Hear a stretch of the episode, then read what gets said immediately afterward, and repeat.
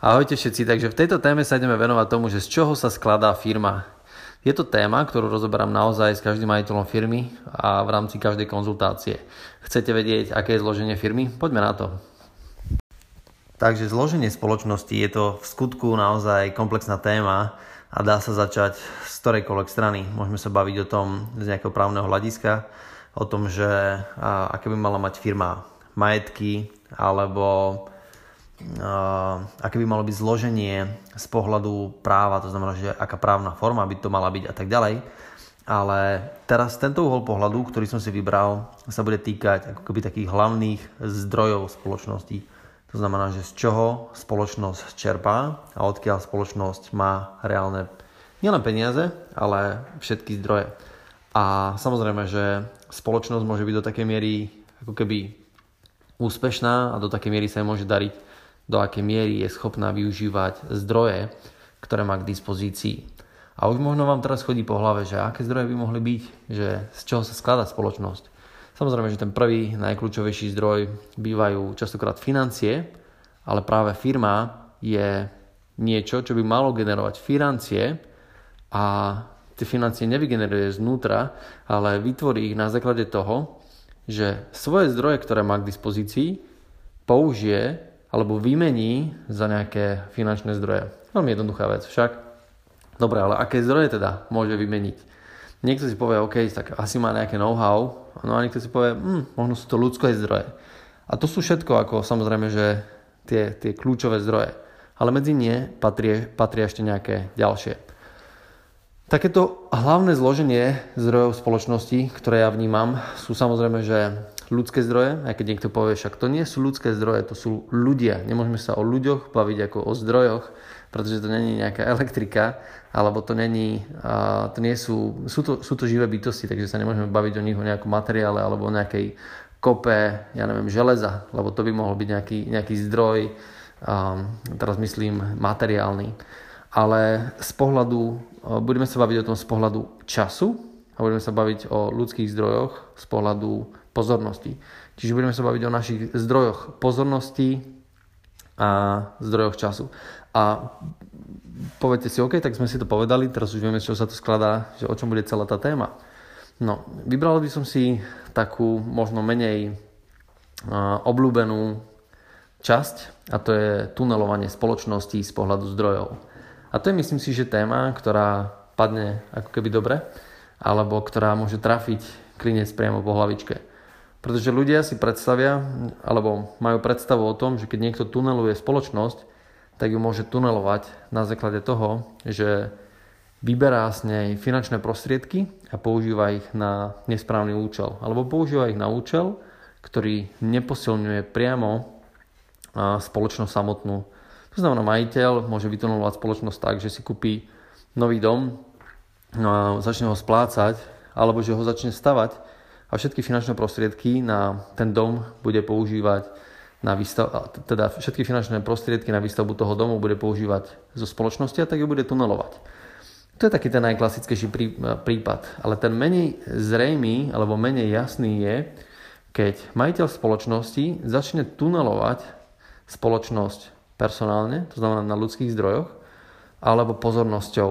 A to sú dva také základné spôsoby tunelovania, ktoré si myslím, že veľmi, veľmi časté a spôsobujú asi možno tie najväčšie problémy v rámci spoločnosti. A čo znamená teda tunelovať ľudské zdroje a tunelovať a, pozornosť? No, znamená to len toľko, že alebo a, akým spôsobom sa to môže prejavovať. Môže sa to prejavovať tak, že majiteľ spoločnosti dáva alebo rozdáva rôzne typy práce pre svojich ľudí, ktoré nie sú v súlade s účelom spoločnosti. To znamená, že povedzme, že úč, e, účel spoločnosti je, že budeme predávať papier a predávame ho preto, lebo chceme byť najväčší na trhu a chceme poskytnúť našim dodávateľom ako keby najlepší zákaznícky servis na trhu a to je náš hlavný účel. A povedzme, že ten majiteľ tej firmy, ktorá predáva papier, tak nebude využívať ľudí na to, aby dosiahli tento účel, ale povedzme, že tomu človeku povie, že počúvaj, potrebujem zaniesť auto do servisu, rýchlo mi to choď a vybav. a môže to byť už jeho osobný účel. Ale si poviete, OK, však to není nič zlé, lebo však ten človek uh, ušetrí tomu majiteľovi firmy čas a ušetrí mu tým pádom možno aj peniaze a tým pádom majiteľ sa môže venovať spoločnosti a všetko je OK. Áno, je to tak. Za predpokladu, že ten človek a tá jeho pozícia je v súlade s týmto účelom. Ale ak ten majiteľ firmy tohto človeka využíva na nejakú prácu, a ten človek povedzme nebude môcť vykonávať svoju prácu, svoju pracovnú činnosť a bude potom trpieť nejaká zákazka alebo niečo podobné, tak je to samozrejme, že proti účelu. A teraz, keď je to len povedzme, že umytie auta alebo auto v servise, tak to nie je asi až taký problém. Ale ak si majiteľ zvykne na takýto typ práce a začne rozdávať prácu ľuďom, ktoré sú ako keby mimo účelov, tak to ja častokrát vidím, že vedie k tomu, že ľudia vo firme Dokonca ešte aj strašne radi preberajú takéto úlohy, pretože majú pocit, že tomu majiteľovi sa vedia ako keby tým najlepšie zavďačiť a ukázať mu ako keby, že uh, vedia alebo že môže s nimi počítať, ale tým pádom budú aj častejšie vyhľadávať takéto ako keby aktivity a činnosti. A samozrejme, keď potom budú chcieť, alebo keď majiteľ príde za nimi a bude sa ich pýtať na prácu, tak oni im povedia, no vieš, ale ja som to nemohol spraviť, pretože som sa venoval vtedy tvojej aktivite. Vtedy som sa venoval týmto aktivitám a tým pádom priamo im bere argumenty alebo dostáva ju priamo od majiteľa firmy argumenty o tom, že prečo niektoré veci nemôžu robiť a tým pádom si podpiluje ako keby sám nejakým spôsobom konáre v spoločnosti. A to, to je to, čo naozaj častokrát vidím v spoločnostiach, že majiteľ začne smerovať svoju, svoju pozornosť alebo pozornosť svojich zamestnancov niekde, kde to nie je naozaj v súlade s hlavným účelom.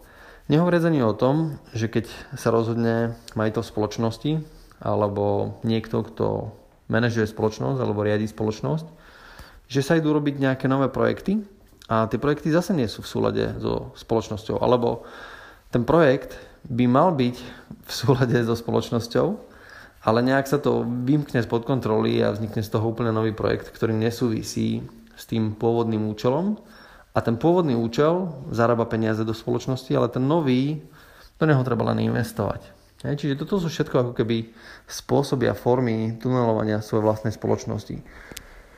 A teraz si poviete, OK, dobre, ale ako mám štartovať nové projekty, alebo, na, alebo ako si to mám celé nejakým spôsobom rozdeliť. No, v prvom rade každý človek by mal mať svoju vlastnú nejakú, pracovnú náplň. Mali by ste definovať, čo ten človek v spoločnosti robí, prečo ste ho prijali a v čom je najvýkonnejší a mali by ste zabezpečiť, aby to, na čo ste ho prijali, tak aby mal svoju produkciu. A to bude prvorada záležitosť, to bude úplne tá najkľúčovejšia vec, ktorá má zabezpečiť, to, aby každý človek bol na svojej pracovnej pozícii, aby vykonával, čo má a na základe toho je potom ten človek schopný, samozrejme, že alebo keď to všetko poskladáte, všetkých tých ľudí poskladáte, tak tí ľudia sú potom na konci dňa schopní ako keby dodať nejaký pekný produkt a firma by mala byť zisková a dokonca by mala rásť. No ale keď začnete z, tohto, z tejto kôpky odoberať a berete im pozornosť na nejaké iné projekty, tak najväčšou pravdepodobnosťou tá spoločnosť neskôr začne chátrať a jednoducho tým ľuďom tá pozornosť bude chýbať. A to je niečo, na čo si treba dávať v tejto dobe obrovský pozor. Nehovoriac ani o tom, že skúsme sa na to pozrieť ešte z ďalšieho hľadiska, že majiteľ povedzme, že nemusí urobiť žiaden priamy zásah, nemusí urobiť priamy zásah do pozornosti ľudí a nemusím dať žiaden priamy príkaz a ne, nepoviem že poď a choď mi umyť auto, on to nespraví. To znamená, že chce mať ľudí na účele, chce, aby tí ľudia vykonávali tú hlavnú činnosť, prečo si ich najal ale povedzme, že nemá majiteľ spoločnosti vyjasnenú otázku, povedzme, sociálnych médií. To znamená, že či tí ľudia počas pracovnej doby môžu mať prístup k sociálnym médiám a či je povolené, povedzme, na tých sociálnych médiách mať nejaké pravidelné aktivity.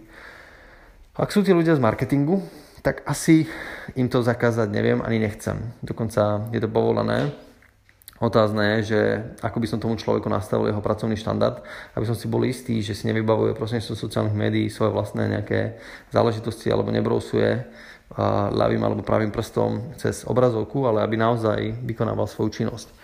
Ale ľudia, ktorí nemajú v pracovnej náplni ako keby tú časť sociálnych médií, to znamená, že nemali by byť na sociálnych médiách alebo nie je to pre vás prínosné, tak samozrejme, že treba urobiť prirodzene nejaké opatrenia, ktoré zabezpečia to, aby tí ľudia sa v rámci sociálnych médií um, aby jednoducho nestrácali svoj čas a svoju pozornosť tam. Lebo vy to nemusíte priamo zapričiniť, že, že ľudia v rámci tých sociálnych médií no, budú aktívni.